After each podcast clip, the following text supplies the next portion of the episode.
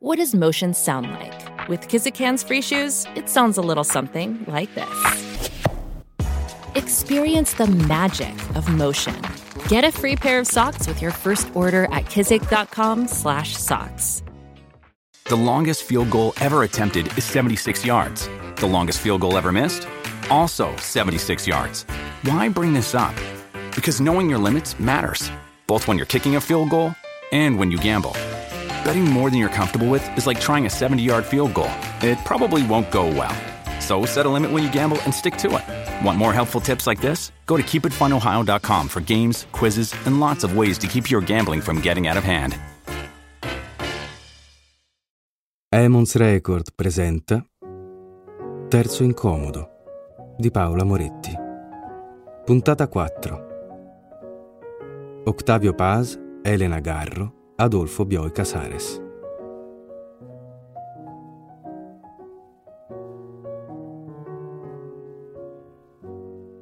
Sono Octavio Paz e sicuramente avrete già sentito parlare di me. Se siete stati a una manifestazione e avete urlato No pasaran, sappiate che avete citato una mia poesia. E se non mi conoscete per questo, sarà per il Nobel alla letteratura del 1990. Purtroppo non siamo qui per discutere dei miei meriti artistici, ma di ben altre questioni. Non ho intenzione di perdere la plomb che da sempre mi contraddistingue, una volta diplomatico, per sempre diplomatico, ma è giunto il momento di dire le cose come stanno. Con la signora Garro sono stati 22 anni d'inferno. D'inferno. Terzo incomodo è un podcast dedicato ai triangoli amorosi, quelli più belli e crudeli. A raccontarli in ogni puntata una sola voce, la parte lesa. Non siamo mai stati quel tipo di coppia da due cuori e una capanna, no, affatto. Nemmeno agli inizi. Appena sposati, dal Messico siamo partiti per la Spagna, in cui c'era la guerra civile. Siamo arrivati lì nel 37, l'anno di Guernica. Buffo, no? Mi chiedete se la coincidenza sia stata una prefigurazione di tutta la nostra storia d'amore? Se sia stato un tragico omen? Decisamente sì anche se le nostre guerre sono state ben poco civili. E la nostra storia, più che d'amore, è stata una storia di odio. Tenetevi pronti dunque, perché state per ascoltare il triangolo amoroso più infelice di tutto il Novecento. Nel 37 avevamo poco più che vent'anni. Io venivo già considerato una promessa della poesia latinoamericana, per cui ero stato invitato al secondo congresso internazionale degli scrittori antifascisti in difesa della cultura. E siccome all'epoca Elena era la mia sposa, è venuta con me.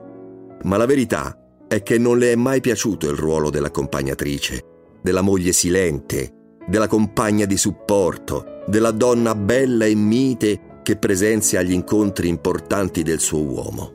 No, le piaceva avere un'opinione e le piaceva che tutti l'ascoltassero. Le volte in cui Elena mi ha messo in imbarazzo davanti ai miei colleghi non le riesco neanche a contare.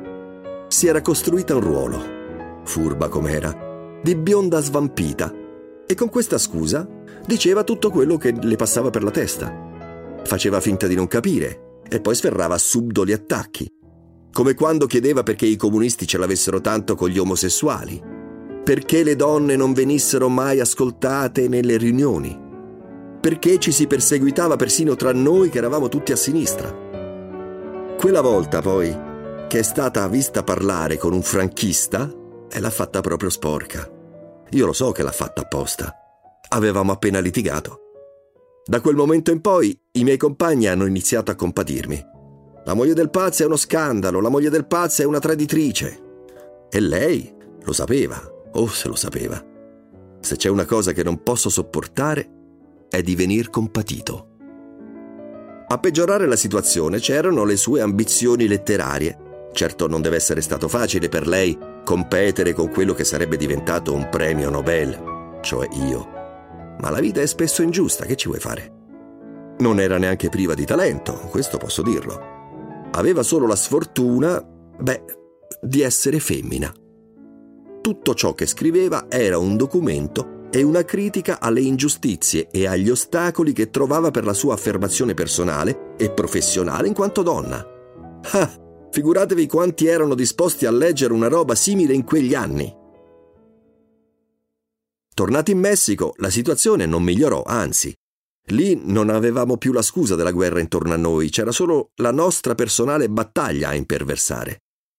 Per fortuna arrivò presto la piccola a distrarci. Nostra figlia era di una bellezza ipnotica e aveva il dono di rendere felice sua madre, cosa che di conseguenza lasciava libero me, la maggior parte del tempo, di far quel che mi pareva. Ora, è inutile che stiate lì pronti con il ditino. Erano altri tempi ed era l'America Latina. Ve lo dico candidamente, ho avuto una miriade di amanti ma non siamo qui per parlare di questo, no. Io ero autorizzato. Dal mio ruolo, dal mio genere, dalla società. Ma lei no. Lei non avrebbe dovuto osare. Posso concederle come attenuante solo il fatto che a Parigi si innamorano tutti. Era il 1949. Io facevo parte del corpo diplomatico del governo messicano ed ero stato inviato come console proprio nella capitale francese. Lì, in quegli anni, era pieno di argentini, incluso un mio amico di Buenos Aires, José Bianco, segretario di redazione della rivista Sur. Una sera ci invitò a cena con una coppia di altri amici. La coppia era formata niente di meno che da Adolfo Bioi Casares e dalla moglie Silvina Ocampo. Lei, figlia dell'alta società, la sua famiglia era una delle più ricche del paese, era sorella di Victoria, la maggiore e la più agguerrita delle ragazze Ocampo. Fu Victoria a mettere su e a dirigere la rivista Sur per cui lavorava Bianco. E fu sempre Victoria, nel 1963, a fondare il più antico movimento femminista argentino, l'Unión Argentina de Mujeres. Silvina era di tutt'altra pasta, bizzarra direi. Anche lei con un'inclinazione artistica, se così si può dire, ma non molto adatta alla vita in società, ecco. Ad ogni modo, arrivano questi due signori, Silvina e Adolfo. Lei con i capelli scarmigliati, gli occhialoni spessi e le lenti fumé. Lui in un assurdo completo carta da zucchero. Tra Adolfo ed Elena è stato amore a prima vista. Io in quell'occasione fui costretto a lasciare la cena per impegni diplomatici. Silvina si ritirò perché non andava mai a dormire dopo le 23 e Bianco capì la situazione. Insomma, Bioi e mia moglie rimasero soli. Andarono a passeggiare nel Bois de Boulogne e finirono, chissà come, da un affittacamere di lusso nel bel mezzo del parco. A quell'incontro seguirono 91 lettere, 13 telegrammi, 3 cartoline e altri due rendezvous il tutto nell'arco dei successivi vent'anni. So tutto. Quello che ancora non so, dopo tutto questo tempo, è come abbia fatto Elena, una donna tutto sommato brillante, a perdere la testa per quel dandy, per quell'omicciolo da poco.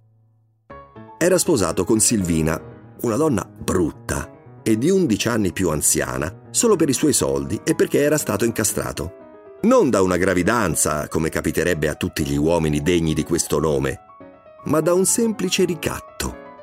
Silvina era amica della madre di Adolfo, il quale quindi la conosceva fin da quando era bambino. Quando Adolfo compì 16 anni, la megera lo invitò a fare un giro in macchina e lui, carico di ormoni come un qualsiasi adolescente vergine, alla prima occasione le mise le mani addosso. Silvina spiattellò tutto alla sorella maggiore che come una furia si presentò a casa Bioi Casares pretendendo un matrimonio riparatore. O Adolfo sposa mia sorella o faccio un macello! Minacciò di rovinare la reputazione della famiglia, di creare uno scandalo nell'alta società, di ridurli in carne da macello per i pettegolezzi. Quindi al giovane Adolfo rimase poca scelta. Non che gli sia andata poi così male, sposare l'erede della seconda famiglia più ricca dell'Argentina. Quello che però l'ingenuo ragazzone non sapeva era che Silvina aveva altri gusti, diciamo. E tutta quella sceneggiata era stata ordita dalle due sorelle per un'unica ragione. Quietar le voci sulle preferenze sessuali di Silvina e metterla al sicuro tramite il matrimonio con un uomo innocuo. Ma dei triangoli che riguardano la vita coniugale di Adolfo non sta a me parlarne. So solo che giravano alcune voci secondo cui Silvina era crudele, lo eccitava per poi negarsi, lo stuzzicava per poi rinchiudersi in camera con una sua cugina dall'aspetto piuttosto virile. Non gli concesse neanche l'unica cosa che lui desiderava con ossessione, e cioè un erede. Tanto che fu costretto a farlo con una nipote della moglie, non particolarmente bella, ma perlomeno disponibile al concepimento secondo gli antichi riti della tradizione. Ecco allora che le tresche sono diventate due. E cosa fa quel Mariolo? ingravida l'amante numero 2 durante un viaggio nel sud della Francia, proprio mentre l'amante numero 1 scopre di essere incinta di lui. Sì, avete capito bene. Elena, mia moglie, era in dolce attesa. Aspettava un figlio gaucho e aveva intenzione di tenerselo. Non so se vi sia mai capitato di leggere le dichiarazioni di mia moglie. Diceva che loro è stato un grande amore, che lei è stata la donna della vita di Adolfo. Io credo che più che altro fosse il contrario, che Adolfo sia stato il grande amore di mia moglie. Ma quello su cui non ho proprio nessun dubbio è che eravamo tutti scrittori e che ingannavamo soprattutto noi stessi. Io, per primo, non amavo Elena. Ero mosso solo dal rancore di sapermi secondo a un altro. Stavo con lei solo per torturarla, controllarla, per imporle la mia volontà. Elena non amava me, ma sottostava ad ogni mia tirannia, non si ribellava, non mi affrontava mai apertamente. Subiva e soffriva e incarnava con maestria il ruolo della donna vittima. Silvina non amava Adolfo perché amava le donne. Adolfo non amava certamente Silvina, ma non amava neanche Elena. Elena era la bella storia che Adolfo si raccontava, l'amore impossibile, la donna proibita, l'oggetto inarrivabile dei suoi desideri, il motivo per cui poteva soffrire e compatirsi, la ragione per cui poteva scrivere centinaia di missive sdolcinate come la sua più famosa. Sai che ci sono molte cose che non abbiamo fatto e che avrei voluto fare insieme a te. Devo rassegnarmi a coniugare il verbo amare a ripetere per la millesima volta che non ho mai amato nessuna come amo te, te che ammiro, che rispetto, che mi piaci, che mi diverti, che mi emozioni e che adoro. Ti bacio, amore mio, e ti chiedo scusa per le mie insensatezze. Adolfo, come tutti gli scrittori, amava ciò che lo frustrava perché è dalla frustrazione del desiderio che nasce l'arte, quella vera, ma prima di arrivare a questa rivelazione sono successe altre cose che ancora non vi ho raccontato. Elena non è stata sempre così mansueta come vi ho detto poc'anzi. Al contrario, in Spagna era incontenibile e a Parigi molto indipendente. Fu lei, per esempio, a conoscere i poeti Breton e Perret, con cui io poi sono diventato amico. È stato dopo l'aborto che è cambiata. La madre di Adolfo desiderava che suo figlio lasciasse Silvina e si mettesse con Elena, e per questo motivo gli aveva regalato un appartamento a Montevideo, in Uruguay. Adolfo se l'era tutto sistemato e insieme a mia moglie sperava di occuparlo presto e cominciare il loro idillio alla luce del sole. È con questa idea in mente che Elena, dopo aver scoperto di essere incinta, aveva organizzato una fuga in America Latina la sua grande leggerezza fu di dirlo a un'amica e non ad Adolfo, che sarebbe diventata la madre del suo tanto desiderato figlio. Se lo avesse saputo, forse le cose sarebbero andate diversamente. Forse avrebbe combattuto per lei piuttosto che cincischiarsi con l'idea di un ricongiungimento improbabile o crogiolarsi nell'autocommiserazione. Se lo avesse saputo, magari non sarebbe andato nel sud della Francia a inseminare un'altra donna. Se lo avesse saputo, forse l'avrebbe salvata dalla mia crudeltà. E invece fui io a scoprirlo. Elena aveva pianificato tutto. Attendeva un roseo futuro, senza di me, insieme al suo vero amore e al frutto che quell'amore avrebbe presto generato, un figlio. Ma, come vi accennavo, aveva fatto il grossolano errore di confidare tutto alla sua amica Gabriella. Se c'è una cosa che mia moglie stranamente non ha mai capito, è l'effetto che facevo a certe donne. L'effetto che il potere fa a certe donne. Infatti, Gabriella era corsa da me a spifferare tutto il diabolico piano. E allora eccola, Elena, che cerca di aprire la cassaforte in cui tenevo il suo passaporto. Cassaforte di cui avevo cambiato appositamente la combinazione, e mentre tentava di aprirla, l'affrontai. Le dissi che sapevo tutto. Le dissi che io la possedevo e per questo motivo suo figlio legalmente era già mio. Che se lo avesse tenuto non l'avrebbe visto crescere perché lo avrei mandato da mia madre. Se te ne vai con Adolfo, non vedrai nemmeno più nostra figlia. Lei sapeva di non avere scampo. Era mia moglie e sapeva di non avere scelta. C'erano delle leggi e io ero un diplomatico. Quando Elena abortì, io e nostra figlia eravamo in vacanza a Marsiglia. Ci chiamò un domestico per dirci di tornare. L'intervento aveva avuto delle complicazioni e forse la signora non sarebbe sopravvissuta. Questa notizia terrorizzò la bambina, ma non impressionò me. Sapevo che era tutta una sceneggiata di Elena e infatti non permisi a nostra figlia di tornare. Rientrammo a Parigi solo una volta finita la villeggiatura e al nostro ritorno trovammo Elena viva e vegeta, seppur cambiata. Avevo schiacciato il suo spirito ribelle. L'avevo spezzata. Da quel momento si sottomise molto più docilmente a tutte le mie angherie. Quando le dicevo di andare dal proprietario di casa a prendersi la colpa per non aver mai pagato l'affitto, tutta colpa della sua passione per gli abiti firmati, lei lo faceva. Quando le dicevo di non invitare a una cena importante un suo caro amico perché aveva scritto una recensione poco lusinghiera della mia opera, lei lo faceva. Qualunque cosa le chiedessi, lei lo faceva. Qualunque cosa esigessi, mi assecondava. Ma seppur non si opponesse apertamente alla mia volontà, non smise mai di sentirsi con Adolfo. E risale proprio a quel periodo l'alleanza tra madre e figlia contro di me. Mia figlia non sopportava di vedere Elena così remissiva. Diceva a sua madre che era una debole, era una codarda. Le diceva che la vita che aveva se la meritava, visto che non reagiva. Anche se era cresciuta con due genitori egoisti come noi, la mia bambina era un'idealista e una romantica senza speranza. E nonostante disapprovasse il comportamento prono della madre, tramava e ordiva in suo favore. Nostra figlia si era schierata. Era il 1956. Elena e Adolfo non si vedevano da cinque anni. Noi eravamo stati invitati a una festa super chic a Manhattan, a casa di Edmundo Lassalle. Lassalle era un personaggio di rilievo in quegli anni, anzi lo è sempre stato.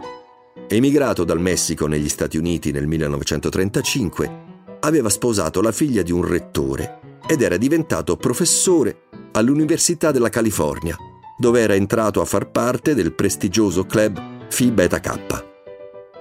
Fu assistente di Rockefeller e membro dell'amministrazione Roosevelt, ufficialmente referente europeo per la Disney e ufficiosamente una spia americana in Spagna, non so se avete capito il tipo.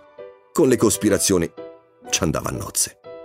Figuriamoci quando gli si presentò una diciassettenne fascinosa e spudorata come mia figlia. Fu lei, infatti, ad avvicinarsi a Edmundo per organizzare un incontro clandestino. Un giorno lo incontrò per caso vicino a Park Avenue e mia figlia, avendo saputo della festa, gli chiese di invitare anche Adolfo, che in quel momento si trovava a New York. Edmundo non lo conosceva, ma consentì e non senza un certo godimento. Quella sera mia figlia fece la spola tra la sala degli invitati e la porta d'ingresso finché finalmente lui arrivò. Accompagnò subito Adolfo da Edmundo. Il piano era che si presentassero prima di far vedere agli altri che in realtà non si conoscevano. E per altri si intendeva il sottoscritto, chiaramente. Poi lo portò da sua madre e i due sedettero a conversare amorevolmente su un divanetto art déco sotto a un quadro di Cézanne. Quando avvisarono che la cena stava per essere servita, ci spostammo tutti dal salone alla sala da pranzo e fu in quel momento che li vidi insieme, radianti e ridanciani. Elena aveva una luce negli occhi che non le vedevo da tempo. Andai subito a chiedere spiegazioni a Edmundo, ma fui liquidato con così poco garbo che non vi sto qui nemmeno a raccontare. Dunque presi posto al tavolo e vidi l'ingresso trionfante di mia moglie al braccio di un altro.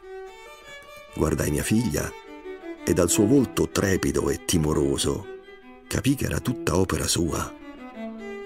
Mi levai in piedi, lanciai un'occhiata tagliente ad Adolfo e alzai una mano verso la coppia. Tutti interpretarono il mio gesto come una minaccia. D'altra parte il nostro inferno coniugale era noto a tutti nella cerchia pettegola di intellettuali e prominenti latinoamericani. Adolfo che stava per sedersi a un tavolo di diplomatici e noti intellettuali, fu l'unico, inaspettatamente, a capire le mie vere intenzioni. E seguendo il mio tacito consiglio, condusse Elena a una tavolata meno impegnativa, dove il rischio di venire imbarazzato non era altrettanto alto. Fu quello il momento in cui io capii la farsa chiamata amore in cui eravamo tutti coinvolti. La mia gelosia fittizia, il rancore che pilotava ogni mia azione, la pigra sottomissione di mia moglie, la codardia di comodo del suo amante, la mancanza di iniziativa di tutti noi. L'unica ignara, quella che avrebbe sofferto di più per questa bassezza sentimentale, per questa incapacità di vivere secondo gli standard morali che esigeva un'epoca come il Novecento, era la mia povera bambina, ancora troppo ingenua, ancora innocente, inconsapevole della assuefazione che riesce a dare l'esercizio del potere. Anche solo il potere di raccontare una storia struggente e di crederla la propria vita. Ma la consapevolezza non tardò a raggiungere anche lei. Dopo la festa, intrecciò una strana amicizia con Adolfo e divenne in un certo senso la sua confidente. La mia astuta bambina cercava di spronare quell'uomo all'azione, consapevole delle necessità della madre, perché lei li credeva destinati a stare insieme, a vivere il loro grande amore, ma tardò ad accorgersi che ad Adolfo non solo mancava il coraggio, ma anche una vera motivazione. Cosa gli sarebbe rimasto se avesse conquistato la donna che tanto lo faceva tribolare? Cosa ne sarebbe stato della sua esistenza se non avesse avuto più un motivo per dirsi infelice? Come avrebbe alimentato la sua vena artistica se avesse rinunciato a immaginare un'altra vita possibile? Adolfo Bioi Casares scelse la frustrazione perché era un artista. E la stessa cosa fece mia moglie. È vero, si erano proprio trovati.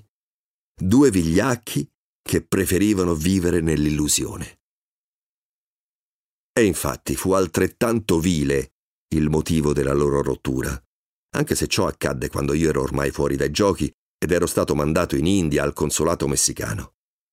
Questa volta Elena non mi aveva seguito e lì conobbi la mia nuova donna, che sposai e con cui vissi felice e lontano dai drammi. Fu allora che Elena si dedicò finalmente alla scrittura, pubblicò un romanzo, I ricordi dell'avvenire, che le valse un premio. Cominciò ad impegnarsi politicamente in tutto ciò che andava contro il governo, e cioè contro di me, il suo ex marito. Ognuno di noi aveva preso la propria strada. Dopo quasi trent'anni di schermaglie, eravamo stanchi. Ma lei e Adolfo continuavano la loro patetica corrispondenza che sarebbe terminata a causa di cinque stupidi gatti. Elena aveva chiesto ad Adolfo di accudirli. Gli aveva domandato se poteva tenerglieli mentre lei soggiornava per un tempo in Europa. Lui, lungi dal saper prendere una posizione di qualsiasi tipo, le disse di sì, certo, che non c'era problema. Allora lei, spendendo una fortuna, glieli fece arrivare dal Messico dopo un viaggio nella stiva di un aereo diretto a Buenos Aires. Poi, quello che successe davvero, solo Adolfo lo sa. Ci sono infatti varie storie che circolano al riguardo. Qualcuno dice che Silvina preferiva i cani e non c'era spazio in Argentina per i gatti di Elena. Altri dicono che, appena arrivati, i gatti scapparono e Bioi non seppe come recuperarli. Altri ancora raccontano che il caro Adolfito mollò i gatti in un ranch lontano da Buenos Aires e fece spallucce. Quale che sia la fine che hanno fatto quei dannati felini, decretarono anche la fine del loro grande amore. Elena si offese a morte, vedendo forse nella noncuranza con cui Adolfo aveva trattato i suoi amici un sintomo di quanto lui tenesse poco a lei. Adolfo, strano a dirsi, non fece nulla per farsi perdonare. Ed è così che un amore epico e ventennale, un amore mai vissuto, ma molto, molto raccontato, è giunto al suo triste, ridicolo finale. Avete ascoltato Terzo Incomodo di Paola Moretti. La voce di Octavio Paz è di Federico Scribani. La regia è di Francesca Venturi. La supervisione editoriale è di Paolo Girella, Maria Saracino, Caterina Bocchetti. Il montaggio e il sound design sono a cura di Audioplot. Una produzione Emons Record.